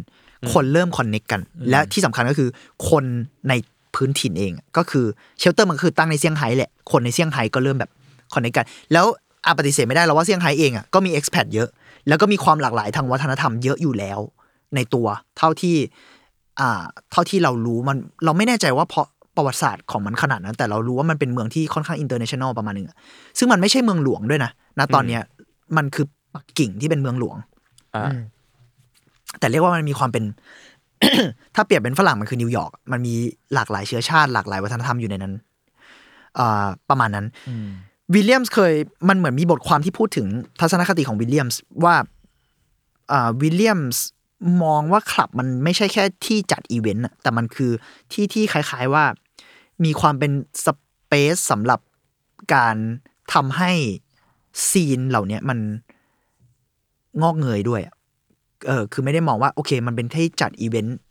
มาจากไปอย่างเดียวแต่ว่ามันขับเคลื่อนไปพร้อมกับ scene ดนตรีได้นะเออ scene ดนตรีกับคลับ มันดันแบบ มันมีความโตไปด้วยกันได้ มีความเกื้อกูลกันได้อะไรประมาณนี้ต่อมาหลังจาก The Shelter เนี่ยเริ่มติดตลาดวิลเลียมก็ก่อตั้งค่ายที่บอกนี่แหละ ก็คือก่อตั้งซับเขาขึ้นในปี 2013 ซึ่งก็ห่างกันอีกประมาณแบบ 6-7 ปีเนะ2007 ก่อตั้งคลับเนะ2013ซับเขาเกิดขึ้น และเรียกว่าในช่วงนั้นเองอะคือ 2013 จนถึงประมาณปี 2015-16เนี่ยเป็นจุดเปลี่ยนสำคัญของดนตรีและศิลปะในในจีน เรียกว่าร่วมสมัยในจีน เราเราไม่แน่ใจว่ามันใหญ่แค่ไหน แต่ว่าเท่าที่เข้าใจคืออย่างน้อยศิลปินร่วมสมัยอย่างเช่น กลุ่มที่เราพูดถึงไปในคลิปตอนต้นน่ะเติบโตแล้วก็เริ่มสร้างเริ่มเอสบิดงานตัวเองในช่วงนี้ก็คือ 2015เอ้ย2013ถึง2015 เนี่ยเนาะและอ่าอย่างเช่นเชียนโจเฉินที่บอกไปเนี่ยก็เริ่มโชว์งานของตัวเอง แล้วก็จะมีเทสซันหรือชื่อศิลปินเขาคือ เราไม่แน่ใจว่าอ่านว่า Hive หรืออะไรเปล่า เพราะว่ามัน H Y P H แล้วก็ 11 E 11 มันคือแบบ L L มั้ง LL อาจจะอ่านว่า Hive เราไม่แน่ใจแต่เอาเรียกว่า Tess Sun แล้วกัน แล้วอีกคนก็คือ Stella Chung อ่าชื่อศิลปินคือ Scintii น่าจะอ่านว่า Scintii มั้ง S C I N T I สองตัวเนี่ยมันชอบเบิ้ลอืมวันไหนเอ้ยเขาเรียกอะไรพยัญชนะกันเหลือเกินสองคนเนี้ยเป็นเรียกว่าเป็นหัวหอกคนสำคัญของค่าย SVBKVLT เหมือนกัน ก็เริ่มที่จะผลิตงานตัวเองในช่วงนั้น ทั้งอ่าอย่าง Stella Chung เนี่ยคือมาจากไต้หวัน เราเริ่มเห็นความหลากหลายเนอะส่วนตัว Tess Sun เนี่ยมาจากปักกิ่ง คือไม่ได้อยู่ในเมืองเซี่ยงไฮ้แต่แรก คือทุกคนเริ่มแบบหลั่งไหลเข้ามา หลั่งไหลเข้ามาและส่วนใหญ่แต่ละคนอะคือหลั่งไหลเข้ามาเพราะความประทับใจจาก Shelter ว้าวเออหรอมันเริ่ม connect กัน และไม่ใช่แค่คนในจีนเท่านั้น แต่เริ่มแบบเข้าถึงกันข้ามประเทศข้ามเมืองด้วยข้ามเมืองและข้ามประเทศเนาะ อย่างที่บอกนะพอมันไม่ใช่แค่ในจีนอะด้วยพลังของคลับ Shelter เนี่ยแหละ แล้วก็อินเทอร์เน็ตเพราะช่วงนั้นอินเทอร์เน็ตมันก็เริ่มแบบฟูฟ้าขึ้นยิ่งช่วงเราว่า 2014-2015 เนี่ยมันแบบ มันเป็นอีกครั้งที่โซเชียลมีเดียเอ้ยไม่ใช่อีกครั้ง เป็นครั้งที่โซเชียลมีเดียมันเหมือนถึงจุดที่แบบ peak ประมาณหนึ่งอะใช่นะใช่คือโอเคมันมีมาก่อนหน้านั้น แล้วมันก็มีช่วงแบบเหมือนขาขึ้น แต่เรารู้สึกว่าช่วงนั้นมัน peak แบบ มันเข้าถึงง่ายแล้วมันมันก็เข้าถึงง่ายจริงมีอะไรแบบช่วงนั้นมือมือถือราคาถูกก็มีเยอะแยะอ๋ออาจจะเกี่ยวกับมือถือด้วยเออการเข้าถึงแบบสมาร์ทโฟนปะ2015 เราว่าน่าจะเริ่มแล้วเนอะที่สมาร์ทโฟนมันแพร่หลายมากๆอะไรเงี้ยเนอะอ่าด้วยสิ่งเนี้ยแหละคลับและอินเทอร์เน็ต community คนทำงานสร้างสรรค์อะมันเลยเริ่มเจอกัน แล้วก็มันหลายรูปแบบมากๆเลยอะหลายรูปแบบหลายสื่อและผลิตโดยคนหลายเชื้อชาติ อย่างเช่นที่บอกไปเนอะ Tess Sun เชียนโจเฉินเนี่ย เอ่อเทียนโจเฉินเอง Asian Dope Boys เนี่ยก็มาจากปักกิ่งเหมือนกัน Tess Sun ก็มาจากปักกิ่งStella Chung ที่บอกเป็นชาวไต้หวัน และในช่วงแถวๆนั้นเองเนี่ยก็มีอีกคนที่เรารู้สึกว่าเป็นคนสำคัญในค่าย ชื่อว่า Eli Osheyack เป็นชื่อประหลาดหน่อย แต่เป็นศิลปินอิเล็กทรอนิกส์จากอเมริกา ก็มาอยู่ที่เซี่ยงคือตอนแรกมาเซี่ยงไฮ้ด้วยเช่นกัน แล้วก็แบบ เริ่มเข้าร่วมกับ Shelter เริ่มรู้จักกับ SVBKVLT และในที่สุดก็กลายเป็นอีกคนที่สำคัญของค่ายนี้มาก เราชอบงานเขามากด้วย อันนี้แบบ by the way แล้วก็มีเริ่มค่ายเองไปรู้จักกับศิลปินหลายเชื้อชาติมากขึ้น มีกระทั่งอีกกลุ่มหนึ่งที่ชื่อว่า g a b b e r Modus Operandi นี่ โอ้โห แต่ละคนยากเลยนะ Gabber จริงๆ มันเป็นชื่อ sub-genre ของดนตรีอิเล็กทรอนิกส์แบบหนึ่งอะมันคือแบบคล้ายๆ techno hardcore ประมาณหนึ่งนะแบบ beat หนักๆหน่อยโมดัสโอป r รันดีจริงๆ มันเป็นวลีแบบลาตินอะ แปลว่าวิธีปฏิบัติงาน หรือว่าถ้าแปลเป็นภาษาอังกฤษก็ประมาณนี้มึงแบบการขั้นตอนการปฏิบัติอะไรประมาณเนี้ย gabber โมดัสโอป r รันดีก็เหมือนขั้นตอนการปฏิบัติแบบแบบแกบเบอร์อะไรประมาณเนี้ยซึ่งจริงๆแล้วมันมันมีความเป็นสแลงนิดนึงด้วย ใน modus operandi มันอาจจะแปลว่าแบบปฏิบัติการในทางที่เกี่ยวข้องกับอาชญากรรมนิดนึงอืมเท่าที่เข้าใจอะนะอืมซึ่งวงเนี้ยเป็นวงดูโอจากอินโดนีเซีย เห็นปะเฮ้ยเรารู้สึกว่า ใช่มันมันเริ่มเชื่อมกันแบบอ่าอ่า connect กันไปหมด โดยที่แบบข้ามชาติด้วยซ้ำซึ่งอันนี้แบบให้ข้อมูลเสริมเล็กน้อยว่า Gabber เพิ่งเล่นในไทยไปเมื่อเดือนที่แล้วมั้งอืมเราว่าหน้าตามงานเราได้ไปดูด้วยแล้ว สุดยอดมาก ถ้าใครสนใจอิเล็กทรอนิกส์ที่รุนแรง โอเค ต่อมาเนอะพอเนี่ยทุกคนเริ่มคอนเน็กกันในช่วง 2013ถึง2015 และทุกคนเริ่มแบบอยู่ดีๆ มันก็มาพร้อมกัน คือแน่นอนว่า SVBKVLT กับ Shelter ก็เรียกว่าเป็นหมุดหมายสำคัญ แต่ทุกคนมันเหมือนเริ่มเกิดขึ้นแบบ ในช่วงเวลาใกล้เคียงกันพอดี อาจจะด้วยอินเทอร์เน็ต อาจจะด้วยการเข้าถึงโซเชียลมีเดียอาจจะด้วยการเห็นอะไรมากขึ้น และอาจจะเป็นภาวะบางอย่างของจีนด้วยซ้ำเราไม่แน่ใจในเชิงการเรื่เมือองงนะเพราะว่า VPN ใช้ง่ายขึ้น ใช่ อันนั้นก็เป็นอีกข้อหนึ่งในในช่วงนั้นทุกคนมันเลยเริ่มมากัน แล้วเรารู้สึกว่า ซับเรารู้สึกว่าเซี่ยงไฮ้เองก็มีความเป็นหับนิดนึงในช่วงนั้นนะเนอะต่อมาในปี 2016 เนี่ยก็กลุ่มจีโนม 6.66 ก็เกิดขึ้น ก็คือกลุ่มที่อยู่ในสารคดีนะที่บอกไปตอนต้น และทั้งซับเขาและจีโนมอะมีส่วนสำคัญอย่างยิ่งเลยสำหรับเราในการผลักดันในความเห็นของเราแล้วกันในการผลักดัน scene ดนตรีอิเล็กทรอนิกส์หรือ scene คลับในจีน หรือในเซี่ยงไฮ้หรือในจีนให้มันมีความ เอ่อเรียกว่า scene underground คลับแล้วกันเนอะในจีนให้มีความเติบโตมากอืมๆเอ่อปรากฏว่าพอเข้าไปปี 2016 เนี่ย Shelter หมดสัญญาเช่า แล้วจำเหมือนแบบต่อสัญญาเช่าอะไรไม่ไหวอะไรประมาณเนี้ยเลยต้องปิดตัวลง แต่วิลเลียมส์อะก็เปิดคลับใหม่ขึ้นในปี 2017 ชื่อว่า All ALL เนอะเราไม่แน่ใจว่ามันอ่านว่า All หรือเปล่าแต่มันคือ ALL แหละ ซึ่งมี character เนี่ยต่างไปจาก The Shelter บ้างคือไม่ได้แบบมืดมนขนาดนั้น แต่ว่าก็ยังเป็นหมุดหมายสำคัญใน scene เช่นเดียวกันอ่าแล้วปีเดียวกันนี้เองเนี่ย 2017 เนี่ย SVBKVLT และ Genome ก็เริ่มเป็นที่รู้จักกับในระดับ international มากขึ้น เริ่มมีการแสดงงาน เริ่มมีคนอ่าเรียกว่าชวนไป เขาเรียกว่าอะไรอะ มันคือเชิญหรืออ่าอ่าอ่าอ่าชวนเอาออกไปแสดงอะมนอกประเทศอะไรอย่างเงี้ยเนาะและไอตอนนี้เองเนี่ยเหมือนเอเชียนโดบอยตอนไปแสดงงาน ก็เราก็เห็นดีเจหรือศิลปินจากกลุ่มเนี่ยก็ไปร่วมกันคือมันคอนเน็กกันไปหมดเลยอะในซีนต่างๆ เหล่านี้แล้วมันไปถึงในระดับที่นอกประเทศนอกเมืองนอกอะไร มีทัวร์ในจีน มีทัวร์ในยุโรปมีทัวร์ในอะไรอย่างเงี้ยเนาะแล้วในพอปี 2018 ปุ๊บก็ i-D ก็มาทำสารคดี ก็อย่างที่พูดไปตอนต้น แล้วเราก็ไปเจอตอนนั้นแหละ น่าสนใจที่สิ่งต่างๆ เหล่านี้ทั้งหมดเนี่ยเกิดขึ้นภายใต้ข้อจำกัดของรัฐจีน ซึ่งเรารู้กันอยู่ว่าเข้มงวดมากทางเรื่อง VPN แล้ว 2018 เหมือนช่วงเรา research เหมือนแมทเทอร์เคยเขียนข่าวด้วยเหมือนกันว่าแบบ VPN ในจีนเข้มงวดมาก และอันอันนี้เราไม่แน่ใจข้อมูลนะ แต่จำได้ว่าตอน researchถ้าถ้าเข้าใจผิดขออภัยแต่ เข้าใจว่า VPN ในจีนผิดกฎหมายหมดนะหรอ คือก่อนก่อนหน้า 2018 อาจจะยังแบบเทาๆแต่เหมือนหลังในช่วง 2018 เหมือนจีนประกาศว่ามันผิดกฎหมายแต่อันนี้ไม่แน่ใจข้อมูลนะถ้าถ้าเราเข้าใจผิดขออภัยด้วยแต่ตอนรีเสิร์ชมันเขียนประมาณเนี้ยอ่าเหมือนแบบกฎหมายมันอัปเดตตามใช่แนวใช่อะไรอย่างงี้ใช่แต่ตอนนี้ไม่รู้ละพอมาถึง 2023 ก็ไม่ชัวร์อีกเพราะมันดู มันก็เอาจริงกฎหมายจีนก็ดูเช็คกิ้งเหมือนกันก็ดูสั่นๆไปมาเหมือนกันนะกฎหมายจีนแก้บ่อยมากใช่แล้วแก้แบบ โทษนะเอาแต่ใจประมาณนึงอืมในหลายภาคส่วนอยู่นะ มันก็เลยมีข้อจำกัดนี้เพิ่มขึ้นมาด้วย เพราะฉะนั้นไอซีนที่เราเห็นอะหลังจากนั้นก็อาจจะประสบปัญหาเหมือนกันนะ และอันนี้ไม่พูดถึงไม่ได้ก็คือ พอเข้า 2020อะโควิดเกิดขึ้นอืมอันนี้คือเรียกว่าชิบหายเลย เพราะว่าทุกที่ล็อกดาวน์ครับ scene community ปาร์ตี้นี่ไม่ต้องพูดถึง เละอืมล็อกดาวน์หมด อ่า ศิลปินคนสำคัญในค่ายอย่าง Osheyack ที่บอกอะนะ Eli Osheyack เป็นอเมริกัน ต้องหนีกลับประเทศอ๋อเพราะไม่งั้นมันอยู่ไม่ได้มันเงินเออด้วยเงินด้วยด้วยการ perform อะไรของเขา หรือว่าอาจจะแบบอาจจะเกี่ยวข้องกับการ ข้อจำกัดด้านสิทธิเสรีภาพบางอย่างในจีนด้วยแหละ เขาเลยตัดสินใจกลับกลับอเมริกาในช่วงช่วงประมาณเท่าที่เราเข้าใจคือมันล็อกดาวน์หลายรอบอะแต่เหมือนโอชิยักน่าจะกลับช่วงปีที่แล้วเองมั้งจริงเหรอ2022โดยซ้ำไปใช่อืมนานอยู่นะก็ถือว่าแสดงว่าอยู่เขาก็มึงก็อยู่นานอยู่มึงก็เป็นสสู้ตั๊กเกอร์สู้เขาที่อยู่นานๆนานอยู่ประมาณหนึ่งนะเออ เขาเลยต้องกลับอเมริกาไป แล้วก็ขับหลายแห่งก็ปิดตัวลง แต่ทุกคนก็ยังดูดิ้นรนอยู่ แล้วหลายคนเราเข้าใจว่าก็มีคอนเน t ชันต่างประเทศอยู่ ก็อาจจะพอหาทางไปและช่วงนั้นเองอย่าลืมว่า NFC ก็เกิดขึ้นช่วงนั้น เราเคยเห็นคุณเทียนโจเฉิน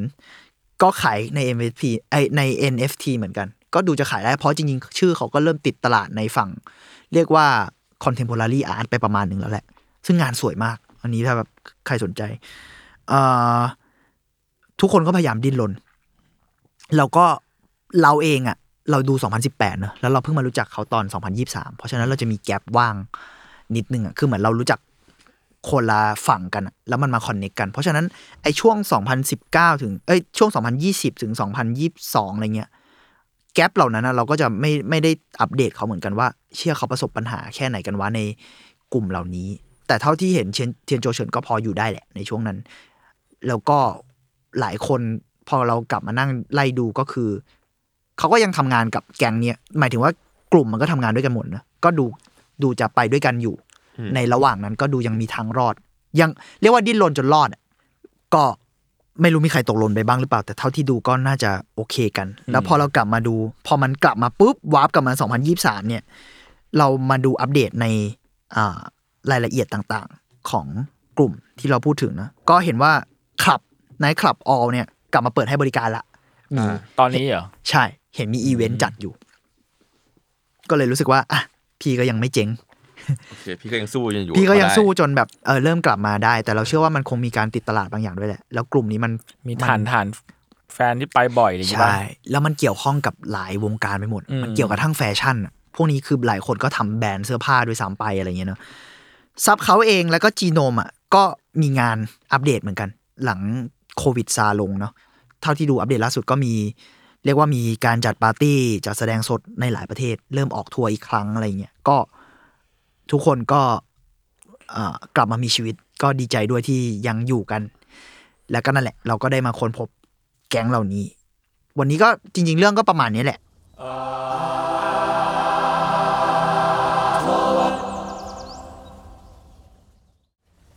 อ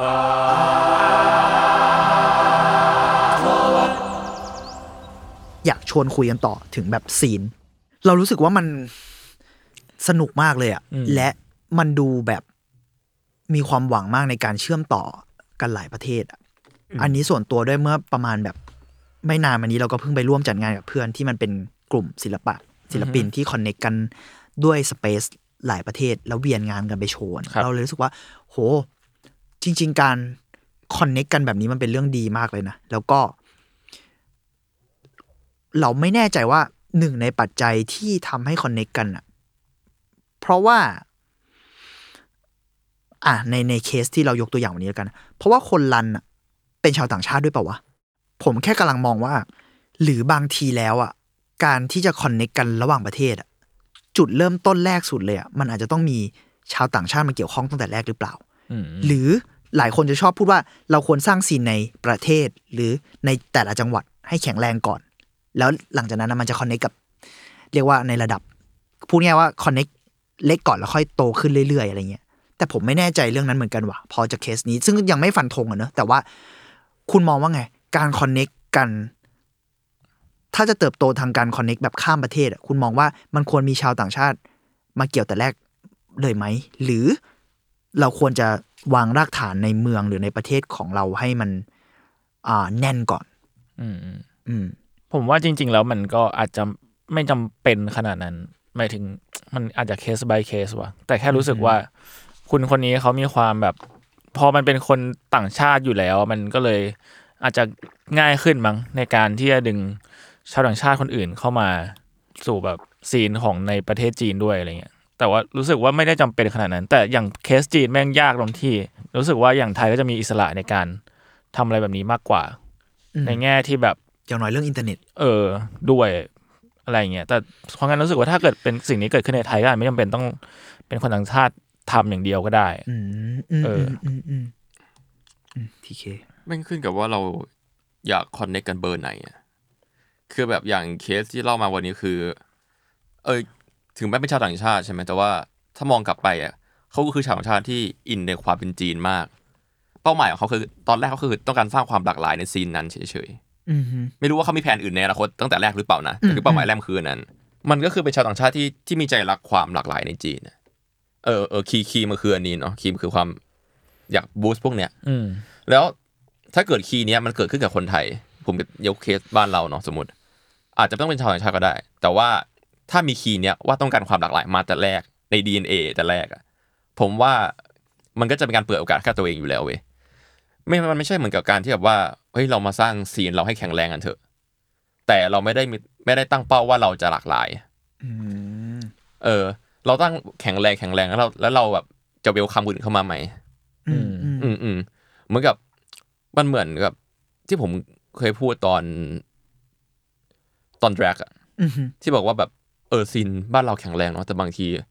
ทำไมเรารู้ผมรู้สึกเขินจังที่จะไป บางที่มันอาจจะมีการกันคนอื่นออกในบางส่วนเออใช่ไหม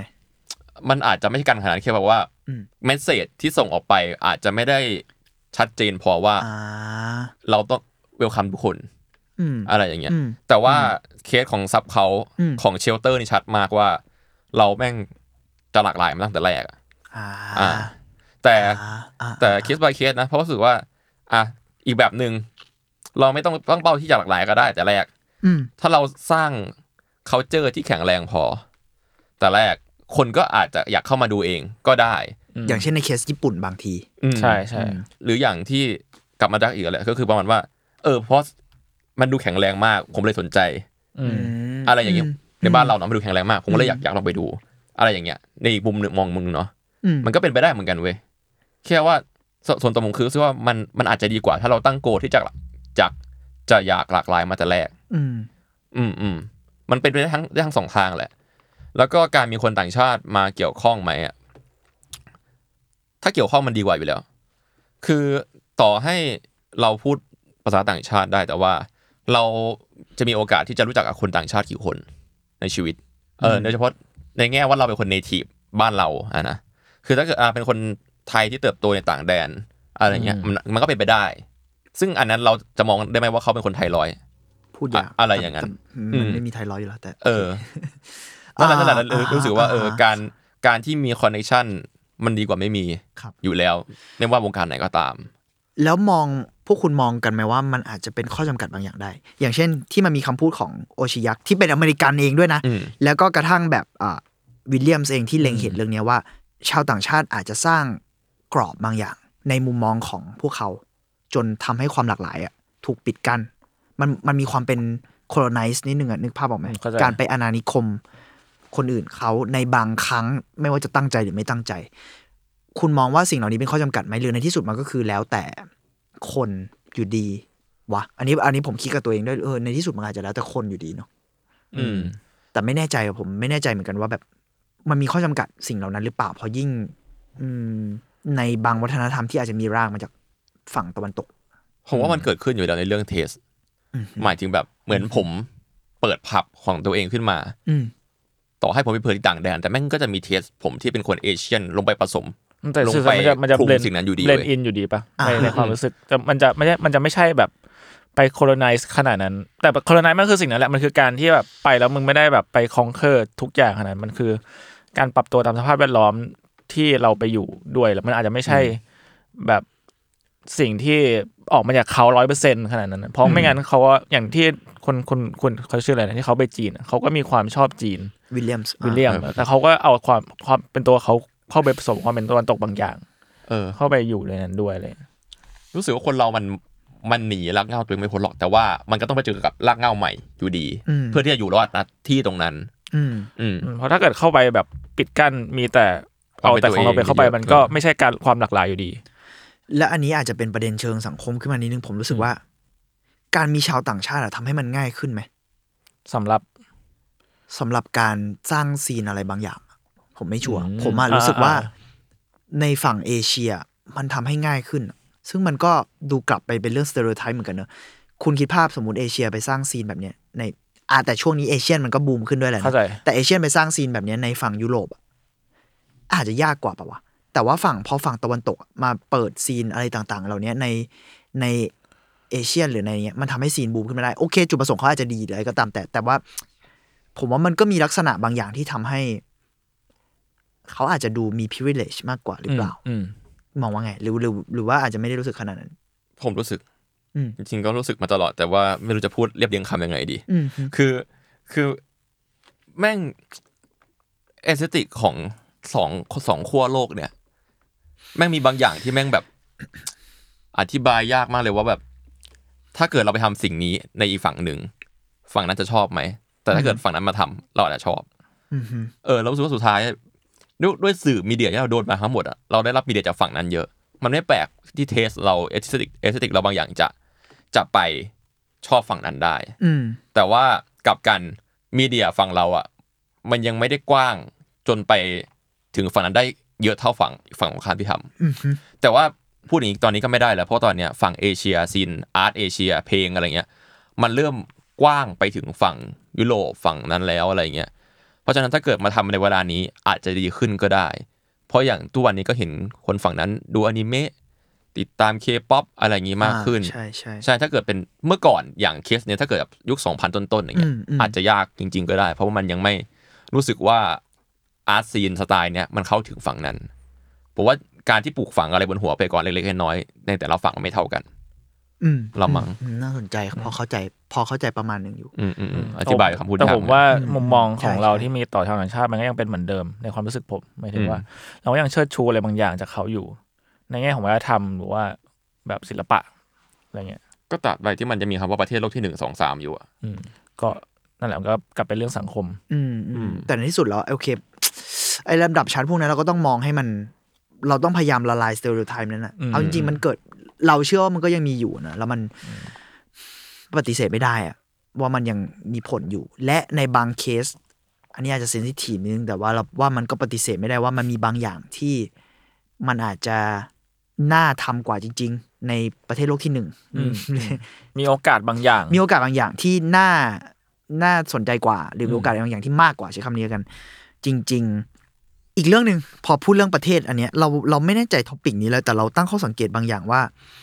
อย่างน้อยในไทยอะเนาะอันนี้เราพอมาเปรียบเทียบกับ scene ในเราไม่แน่ใจในฝั่ง Asian ในจีนเองด้วยหรือเปล่าเพราะอันเนี้ยพอเราพูดกันเราจะพูดเซี่ยงไฮ้เป็นหลักอืมอืมพอในไทยบางทีโอเค มันก็อาจจะมีหลายคนที่แบบด่าซีนกรุงเทพประมาณหนึ่งว่าแบบเชื่อมันเซนทริกมากๆเลยอะไรเงี้ยซึ่งก็อาจจะต้องยอมรับอย่างนั้นในในบางภาคส่วนนะว่าแบบ เออมันก็อาจจะถูกผูกขาดเกินไปไหมจริงอะไรเงี้ยอืม เกินไปเลยแหละในบางส่วนเราอันนี้ต้องต้องต้องยอมรับ เราเลยรู้สึกว่ากลายเป็นว่าการคอนเน็กกับต่างประเทศอะมันดูบางครั้งเนาะอันนี้เป็นแค่ความเห็นส่วนหนึ่งไม่แน่ใจว่าแบบโยนละกันว่าเฮ้ยบางครั้งการคอนเน็กกันระหว่างประเทศอะมันง่ายกว่าการคอนเน็กกันระหว่างจังหวัดปะวะรู้สึกอย่างนั้นไหมนั่นแหละก็ผมว่าแม่งก็กลับไปเรื่องเดิมปะวะไม่ไม่ขอว่าในความรู้สึกผมมันก็คือเรื่อง centralize แหละแล้วอย่างแบบ เราก็จะไม่สามารถ รู้เลยว่าแบบในจังหวัดยิ่งในประเทศไทยอย่างเงี้ยอ่ามันมันไม่รู้เลยว่ามันมีซีนอะไรเกิดขึ้นหรือว่าในจังหวัดในแต่ละจังหวัดมันก็ไม่ได้เข้าถึงซีนพวกนี้อยู่ดีผมเลยมันผมรู้สึกว่ามันยากระหว่างจังหวัดในในกรุงเทพอะไรเงี้ยในในประเทศไทยอะไรเงี้ยแต่พอมันเป็นแบบเรื่องของต่างชาติที่มันแบบมันถูกเข้าถึงง่ายกว่าจังหวัดในบางจังหวัดด้วยซ้ำอะไรเลยผมว่ามันก็มีความที่มันจะง่ายกว่าที่จะเราจะคอนเนคกันเองในจังหวัดในความรู้สึกผม แต่เราว่ามันประหลาดมากเลยที่แบบทำไม จังหวัดมันถึงยากกว่าวะอืมทั้งๆที่มันนั่งรถกันไปได้อะอืมอืมคุณจะบอกว่าอ๋อแต่อินเทอร์เน็ตมันก็เข้าถึงทั่วโลกใช่ไงแต่จังหวัดมันก็มีอินเทอร์เน็ตนะเว้ยอืมก็เลยแบบเออเราไม่แน่ใจว่าเพราะอะไร อันนี้เราแบบสงสัยด้วยเหมือนกัน อืม โอเค มันมีความเป็นเซนทริกแต่พอคุณพูดเป็นความเป็นเซนทริกเอ๊ะแต่ทำไมเซนทริกถึงเชื่อมโยงกับต่างประเทศง่ายกว่าวะอืม เพราะมันก็นึกออกไหมมันก็แบบไม่แน่ใจอะทีเคโทษทีครับเส้นทริกมันมันมันสั้นมากเลยเว้ยในในระหว่างประเทศในไทยแล้วกัน คือผมพูดในฐานะผมเป็นคนที่อะคุณเป็นทั้งคนอืมกรุงเทพและคนอุบลนะครับ คือทะเบียนบ้านผมก็อยู่กรุงเทพแหละแต่ว่าผมก็เกิดที่อุบลอืมแล้วแบบ เออ แม่งยากจริงว่ะ หมายความว่าสิ่งโดยเฉพาะแบบสมมติถ้าเกิดผมจะไปจังหวัดจังหวัดอื่นอีกด้วยนะอืมการเดินทางเหมือนผมถ้าเกิดผมไปต่างประเทศอะผมมีแรงจูงใจที่จะไปเว้ยตั้งแต่แรกอืมเหมือนแบบว่าอ่าอะวันหนึ่งผมจะไปเที่ยวเวียดนามสมมติอืม ผมอาจจะไป search ว่าเอ้ยมี scene art มีอะไรบ้างแต่คือแบบก็กูตั้งใจที่จะไปอืมฮึแล้วต่างจังหวัดตอนเนี้ยมี scene อะไรที่จะทำให้เรามีความรู้สึกว่ากูต้องไปไหมอืมก็กูต้องจะไปคือหรือว่าอะไรอย่างเงี้ยประมาณเนี้ยเราอาจจะไม่รู้ไงมากขนาดนั้น ปัญหาใช่ไมคือเราไม่รู้เว้ยอืมแล้วทำไมมันถึงไม่รู้วะเพราะนั่นน่ะสิที่มันอยู่ในประเทศเดียวกันในแท้ๆซึ่งพอมันเป็นอย่างเนี้ยเข้าอะเอาจริง ๆ แล้วอะมันก็กลับมาเชิงรากฐานบางอย่างอีกคือเอาจริงๆแล้วญี่ปุ่นอาจจะไม่มี อาจจะไม่มีความรู้สึกอย่างนี้กับเราก็ได้นะอืมแบบเขาอาจจะมองว่า อ่า นาโกย่ามีอันนี้เออตรงนี้มีตรงนั้นเรารู้สึกว่าญี่ปุ่นมีอะไรแบบนั้นนะเรารู้สึกว่า stereotype ในหัวเราอะมันไม่ update firmware เว้ยอืมหมายความว่าแบบภาพจำของจังหวัดนั้นจังหวัดนี้จังหวัดนั้น มันยังเป็นเหมือนเดิมอยู่ที่เรารู้สึกมาเมื่อสิบปีที่แล้วทั้งที่ต่อให้เขาอัปเดตไปก็ตามแต่เราทำไมเรารู้สึกอย่างนั้นล่ะ เพราะว่าอืมอืมอืมน่าสนการใจ PR หรืออะไรมันไม่เพียงพอเหรอหรืออะไรอืมหรือว่าพอ มันเซนทริกมาก ๆเข้าอะ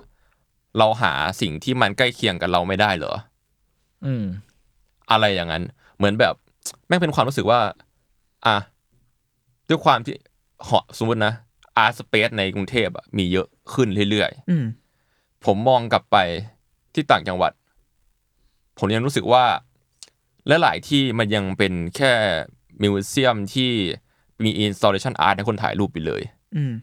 ทั้งที่จริงๆแล้วมันอาจจะมี art space art scene เล็กๆในแต่ละจังหวัดก็ได้นะอืมแต่ไม่รู้อะ เออ แล้วไม่รู้จะไปถามใครด้วย ปัญหาหลักอันนี้อันหนึ่งอืมอืมอะไรอย่างเงี้ยผมว่า เออเออผมว่าหน่วยหน่วยงานทางศิลปะบ้านเรามันยังไม่มีเชิง PR มากพอ แล้วก็การอัปเดตให้มันเท่าเทียมมาทั้งประเทศอะมันยังยากแม้กระทั่งว่าเท่าเทียมในฐานะหัวเมือง แต่ละหัวเมืองก็ตามอ่าใช่อะไรอย่างนั้นเออผมว่าสิ่งเนี้ยน่าสนใจว่าทำไมมันถึงแบบ เราไม่แทบไม่ได้ยินข่าวอะไรกันเลย ซึ่งซึ่งในเราเชื่อว่าในแต่ละจังหวัดมีอืมมีดีๆด้วยอะอย่างน้อยเรารู้ฝั่งเชียงใหม่ แต่เชียงใหม่มันก็มีความเป็นเมืองใช่มาเป็กนๆหัวเมืองปแล้วระมาอะณนึงแล้วเราก็รู้มาจากฝั่ง ถ้าภาคใต้เราพอรู้ฝั่งภูเก็ต คือแต่แน่นอนมันที่เราพูดท่องเที่ยวชื่อแต่ละอันมันคือเมืองท่องเที่ยวหมดเลยอะอืมอะซึ่งภาคอีสานกับขอนแก่นอะไรอย่างเงี้ยใช่ คือในที่สุดแล้ว คือต่อให้เราบอกว่ามันดูดีเซน t ท a ไลซ์ประมาณหนึงอะ มันแค่ไปเซน t ท a ไลซ์เล็กลงอะอืมในในมุมมองเราเนาะมันมันก็อาจจะเป็นแค่แบบ มันก็แค่ไปกระจุกเมืองแต่ละที่ แต่มันก็ดีเซน t ท a ไลซ์ในระดับหนึ่งแหละอะถ้าจะพูดกันอ่าอย่างน้อยมันไม่ได้อยู่ในกรุงเทพอย่างเดียวนะแต่นั่นแหละ ความแตกต่าง หรือว่าซีนต่างๆ เหล่านี้มันหลากหลายแค่ไหนวะ มันหรือมันแบบอ่า เชื่อมโยงกันแค่ไหน จริงๆศิลปินแต่ละจังหวัด ถ้าได้ทำความรู้จักกันมันน่าจะสนุกดีนะ อย่างเช่นไออย่างในเรื่องนี้โอเคเซี่ยงไฮ้มันก็ดูเป็นจุดหลักประมาณนึง แต่ว่าหลายคนก็มาจากปักกิ่ง และใน scene ปักกิ่งเองเขาอาจจะเชื่อมโยงกันไปกันมาก็ได้เนอะเราเลยรู้สึกว่า จริง ๆ แล้วในประเทศเองเนี่ยก็น่าสนใจนะ แล้วเราคิดว่าอาจจะต้อง พอเราเราเห็นเคสที่เราเล่าวันนี้เนอะมันแบบผมพูดเหมือน under case เลย พอเราเห็นเรื่องที่เราเล่าวันนี้เรารู้สึกว่า เชื่อการ connect กันเนี่ยมันมันน่าตื่นเต้นมากเลยอะแล้วอืมโอเคเราเราเราเล่าเรื่องแบบนี้กันบ่อยแล้วเหมือนกันเนอะแต่อันนี้มันมีความภาพชัดอย่างหนึ่งของเราว่า มันมันข้ามกันมาก ๆได้อะแล้วเวลามันไปด้วยกันอะมันทำให้ scene ขยับขับเคลื่อนอะและไม่ใช่แค่ scene เดียวด้วย มันไม่ใช่แค่ scene art หรือ scene อะไร นี่มันกระทั่งการขายเสื้อผ้า เพลงคลับอืมปาร์ตี้อ่า performance art อะอ่า แม่งขยับไปด้วยกันหมดเลยเศรษฐจากๆด้วยเออ ใช่แล้วมันเศรษฐกิจมากๆเว้ยแล้วมันโตไปด้วยกันหมดเราเลยรู้สึกว่าเฮ้ยจริง ๆ แล้วการคอนเน็กกันอะมันสามารถทำข้ามสื่อได้ด้วยซ้ำไปอะและเชื่อถ้าเราคอนเน็กกับต่างประเทศได้ทำไมข้ามจังหวัดแค่นี้เราทำไม่ได้วะมันน่าตั้งคำถามมาก ซึ่งเราไม่ได้จะเบลมอะไรอย่างเดียวนะ เราแค่สงสัยด้วยจริง ๆ เหมือนกันว่าแบบ มันเพราะอะไรวะเออเพราะเราเราก็จะรู้ข่าวน้อยมากจากเมืองอื่นๆอะไรเงี้ยแล้วเราเราเคยเจอเพื่อนเราบางคนที่แบบอ่าอาจจะอยู่แบบ นอกกรุงเทพอะไรเงี้ยเฮ้ยทำงานน่าสนใจมากเลยอะและtopic ที่พูดมันบางทีมันเป็นอีกเรื่องหนึ่งเลยอะคือคนกรุงเทพโดย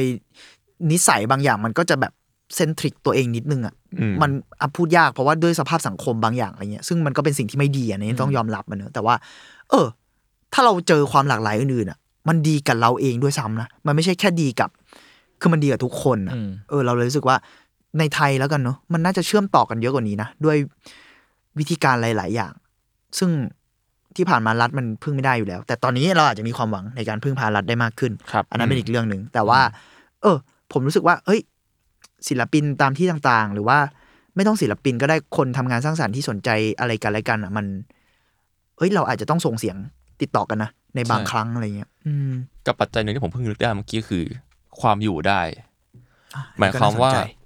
อการเลี้ยงๆชีพอะคืออาชีพอะหมายความว่าแบบ อะด้วยความผมเป็นคนต่างจังหวัด ครับที่บ้านน่ะใหญ่ผมกลับไปอยู่อยู่อยู่แล้ว เออแบบต้องกล้ากลับมาทำอันนี้ที่บ้านไหมอะไรอย่างเงี้ย ซึ่งหลายๆครั้งในหัวผมคิดเลยว่า ถ้ากูกลับไปกูจะเอาอะไรกิน อืมมันจะมีงานอย่างนี้ให้กูทำไหมอืมอะไรอย่างเงี้ย คือถ้ากลับไปผมต้องเปลี่ยนอาชีพอื่นอะเช่นอาจจะไปเปิดร้านกาแฟไปเปิดโรงครัวไปไปสอนวาดรูปอะไรอย่างเงี้ย อืมที่เข้าใจมันไม่สามารถเป็นงานที่ตัวเองทำได้ทุกวันเนี้ยในต่างจังหวัด และ นักเรียนได้หลายคนที่เรียนศิลปะในกรุงเทพแม่งมาจากต่างจังหวัดนะเว้ยอืมอืมอืมอืมอืมเออแต่แต่ว่าสุดท้ายอะเขากลับไปหาเลี้ยงชีพที่นั่นไม่ได้ด้วยซ้ำป่ะใช่แล้วเขาก็เด้งกลับมาที่กรุงเทพเหมือนเดิมอ๋อเออเออว่ะอันนี้น่าสนใจมาก แม่งถ้าเกิด มันสามารถเลี้ยงชีพได้ ในท้องถิ่นในด้วยท้องถิ่นนั้น เออ ผมว่า art scene มันก็จะโตเร็วขึ้นอย่างก้าวกระโดดจริง ๆ เพราะมันหล่อเลี้ยงชีพได้ อืมอืมอืมเพราะมันมีหลายๆคนที่เก่งมาก ๆ แต่สุดท้ายก็ต้อง ยอมยอมทำอย่างอื่นแทนเพื่อเลี้ยงชีพอะแล้วสุดท้ายแม่งก็ก็จะกระจุกกันเหมือนเดิม เออ มันกระจุกเพราะว่าการทำอาชีพด้วย เออ นี่จริงๆเป็นอีก topic ที่เราอยากพูดก็คือมันคือเรื่องการเลี้ยงชีพอะเพราะอย่างเช่นในสารคดีเองที่เราบอก แม่ง struggle นะเว้ย struggle เขาสู้มากเลยนะนับถือเขาสู้มากเลยนะเว้ยเขาไม่ใช่แค่แบบใช่ใช่ไอ้เชี่ยแบบฉูดฉาดอย่างเดียวแล้วแบบเอ้ยกูรวยเลย เชี่ยแม่งแบบสู้แล้วมันมันต้อง run ปาร์ตี้ในแบบที่พวกนี้มันหาตังค์นะคือพออ่าอย่างเช่น ประสบการณ์โดยตรงของผมในช่วงหลังมาที่ผมเริ่มรู้จักกับ scene ปาร์ตี้บางอัน ผมก็แบบก่อนหน้านี้ผมก็ไม่รู้เรื่องเว้ยจริง ๆ แล้วโอเคเขามีการขายบัตรเขามีการต้องทำรายได้ อะไรอย่างนี้นะคือมันอืมมันมีวิธีการคิดในเชิงแบบรายได้อะใช่เออมันเนี่ยพอเรายิ่งกับพูดกันหลาย ๆ ตอนขึ้นอะคือศิลปะมันไม่ใช่สิ่งที่แบบเพียวอาร์ตไฟอาร์ตที่แบบฉันทำเพื่อจิตวิญญาณอืมมันอืมอืมจริงสิ่งที่ดีอะมันคือการเราควรจะทำสิ่งนี้เป็นอาชีพได้ด้วยไหม อันนี้ในความเห็นเราแล้วกันเนาะมันคือแบบอพอเราอยู่ในโลกทุนนิยมด้วยใน by the way เออนั่นแหละ เราเลยรู้สึกว่า เออ พอพอต้นกล้าพูด topic นี้เราว่าน่าสนใจ เพราะอย่างเช่นอะอย่างที่บอกเนาะทุกคนใน subject ที่เราพูดถึงวันนี้แม่งดิ้นรนนะเว้ยโอเค กูว่าคุณกาซเขาลึกลับประมาณนึงด้วยคุณวิลเลียมส์มันไม่ได้ถูกพูดถึงโดยตรงในบางส่วน แต่กูว่าเขาอาจจะมีพื้นฐานที่รวยประมาณนึงหรือเปล่า ไม่แน่ใจในการ run บาร์ได้ แต่มันอาจจะเป็นด้วยเรื่องค่าเงินหรือเรื่องอะไรต่างๆ แต่อืมไอ้เชี่ยเขาก็ต้องไปเป็นครูสอนภาษา กูว่าเขาก็เก็บตังค์ประมาณนึงเขาอะเก็บตังค์เรารู้สึกว่ามันมีหลายส่วนที่แบบเฮ้ย ทุกคนต้องเลี้ยงชีพไปด้วยได้ และในที่สุดแล้วอะอ่าอย่างที่ต้นกล้าบอก ถ้ามันเลี้ยงชีพได้ในพื้นถิ่นด้วยอะเออซีนมันอาจจะขยับขับเคลื่อนนะมันอาจจะต้องมองอะไรบางอย่างใหม่ แต่แต่สิ่งต่างๆเหล่านั้น มันก็อาจจะต้องมันเหมือนงูกินหางนิดนึงอะอืมอืมพอมันเลี้ยงชีพไม่ได้ปุ๊บ ซีนมันก็ไม่เคลื่อนใช่พอซีนไม่เคลื่อน มันก็เลี้ยงชีพไม่ได้ไงอืมเออเราเลยรู้สึกว่า เอ้ยมันก็จะแก้ปัญหานี้ยังไง ถ้าถ้าคิดไวๆนะ ตอนนี้เรารู้สึกว่า เชื่อมันอาจจะต้องกลับไปอีกเรื่องหนึงที่เราพูดถึงเมื่อกี้ก็คือเราอาจจะต้องคอนเนคกับต่างประเทศว่ะอืมเออ เพราะว่าต่างประเทศ เปรียบเทียบกับไทยแล้วกันนะอาจจะพูดกับตรงๆ อาจจะดูหน้าหมันไส้นิดนึงแต่เขา appreciate art มากกว่า ในเวลานี้แล้วณกันเวลานี้แล้วกันณเวลานี้แล้วกัน มันเลยทำให้อาร์ตซีนในต่างประเทศอย่างเช่น สมมุติคุณประดิษฐ์สิ่งของบางอย่างขึ้นมาอ่า อะไรดีอะสมมุติคุณทำเพลงอะคุณอาจจะขายเพลงเป็น product ในออนไลน์ในต่างประเทศได้มากกว่า อืมการขายในไทยอะ เออ เราเลยรู้สึกว่า เออ พอเรา connect แบบนั้นปุ๊บอะมันอาจแล้วเรากลับมาพื้นถิ่นอะกลับมาท้องท้องท้องที่ของเราอะมันอาจจะมีวิธีการในการเฮ้ยมึงเห็นไหมกูขายตรงนั้นได้ และ scene เราเนี้ยเฮ้ยถ้าเราขายตรงเนี้ยมันก็อาจจะทำได้ไหมนะ และถ้าสมมุติว่าเราไปด้วยกันมันอาจจะนู่นนี่และต่างชาติอาจจะมาหาเรานะอ่าหรือว่าแบบเอ้ยเราทำคนเดียวเราเริ่มทำไม่ไม่ไหวแล้วว่ะตึงมือนายมาช่วยเราทำไหมเออแม่งก็เติบโตนะหรือการรวมกลุ่ม เราเออรู้สึกว่าเออยิ่ง topic ที่พูดถึงวันนี้เรารู้สึกการรวมกลุ่มแม่งสำคัญมาก ไม่ว่าจะเป็นการ connect กันระหว่างประเทศหรือท้องถิ่นอะอืมผมว่าการรวมกลุ่มไม่ไม่ว่าจะเป็น art scene ในเรื่องเชิงประเทศอะอ่าแม่งสำคัญมากๆเหมือนแบบพอฟังเรื่องวันเนี้ยผมรู้สึกว่าเฮ้ยดีจังเขามีคนสู้ด้วยกันวะเออ อะไรอย่างนั้นเออเออการที่เราสู้คนเดียวพอพูดเรื่องเหนื่อยนะ ใช่ การที่เราไม่รู้ว่าจะคุยกับใคร ไม่รู้ว่าจะทำอะไรหรือรู้ไม่รู้จะไประบายกับใครอย่างเงี้ยใช่แม่งเหนื่อยใช่มากเว้ยพอเราพูดถึงสิ่งนี้มันก็เกี่ยวข้องกับการเปลี่ยนแปลงบางอย่างด้วยเรารู้สึกว่าการเปลี่ยนแปลงมันต้องจับมือกันว่ะอืมในที่สุดเราพอเราเชื่อบางอย่าง ที่เหมือนกันเราว่ามันต้องต้องร่วมมือกันก่อนอะมันถึงจะแบบโอเค อันไหนไม่ตรงกันเราค่อยคุยกันได้ แต่ว่าเบสิกแรกสุดอะเราน่าจะต้องไปด้วยกันก่อนอะไรเงี้ยเราเราเราพอพูดเออ พอพูดกันเรื่องนี้เราเราเลยนึกขึ้นได้ด้วยเหมือนกันเนาะ เออบังเอิญดีว่ะ ตอนแรกไม่ได้คิดถึงเรื่องนี้ขนาดนั้น เพราะว่าในซีนอะพูดกันตรงๆ ก็คือการเมืองซีนเราตอนเนี้ยเนาะมันเกิดการเปลี่ยนแปลงบางอย่างขึ้น แล้วเรารู้สึกว่าในบางกลุ่มเองก็อาจจะมีการถกเถียงกันอยู่บ้าง ซึ่งเป็นเรื่องปกติมาก แต่ว่า เอ้ย การร่วมมือกันณตอนเนี้ยมันจำเป็นมากนะ ทุกคนรู้เรื่องนี้อยู่แล้วแหละแล้วเรารู้สึกว่า อืม อาจจะต้องมาร่วมมือกันก่อน ค่อยๆคุยกันร่วมมือกันก่อนที่จะ เอ่อ ทะเลาะกันในบางเรื่องที่เห็นต่าง เพราะมันมันสิ่งนั้นต้องทำอยู่แล้วเป็นปกติ แต่ว่าเรารู้สึกว่าณตอนเนี้ยการคุยกันเรื่องความเห็นต่าง เนี่ยมันใจเย็นๆกันได้ แต่ก็ต้องคุยนะเออเออเรารู้สึก เออ นั่นแหละ พอพูดถึงเลยเลยเลยนึกเรื่องนี้ออกพอพอทีเคพูด ก็ประมาณนี้มั้งเออเรารู้สึกว่าเออ connect กันว่ะ เชี่ยเราไม่นึกว่า ผมในวัยนี้จะพูดเรื่องนี้เชี่ยคนเราควร connect กันจริงๆว่ะ พอมานั่งคิดเนอะเออขอให้มี shelter ในไทยเยอะครับ จริงอืมครับก็ประมาณนี้ใครมีอะไรเสริมก็บอกได้ครับ แต่ผมเชื่อว่าสังคมไทยมันเปลี่ยนไปแล้วนะ จริง ๆ แล้วก็เออรออย่างรอต่อไปแหละว่ามันจะเป็นยังไงกันต่อจะใช่คุยกันต่อไปใช่ผมๆถ้าเราสึกคิดตรงกันเนี่ยหลายเสียงได้ขนาดเนี้ยผมว่ามันน่าจะดีขึ้นแหละอืมผมรู้สึกว่ามันเป็นข้อพิสูจน์อะไรบางอย่างมากในการเลือกตั้งครั้งนี้ โอเค ผลเป็นรูปธรรมเนี่ยห มายถึงเชิงระบบจริง ๆอะก็อาจจะยังต้องสู้กันต่อไปอะไรก็ว่ากันอืมแต่ว่านี่ชัดมากเลยว่าความคิดมันเป็นยังไงอะความคิดในสังคม ความคิดในระดับประเทศด้วยซ้ำเป็นยังไงมันมันชัดกว่านี้ไม่ได้แล้ว มันรูปธรรมที่สุดแล้วในการโชว์ว่าความคิดเป็นยังไง ซึ่งผมรู้สึกว่ามันคือการเปลี่ยนแปลงมาก ๆ อะไรเงี้ย ก็ อืม หวังว่าจะคอนเน็กกันครับ ก็อาทวด EP นี้ก็ประมาณนี้ครับผม ติดตามฟังอาทวดได้ทุกวันพฤหัสครับ ทุกช่องทางของ s ซ m ม r แคร์นะครับสำหรับผม 3 คนลาไปก่อนครับสวัสดีครับสวัสดีคสรัวัสบดีครับ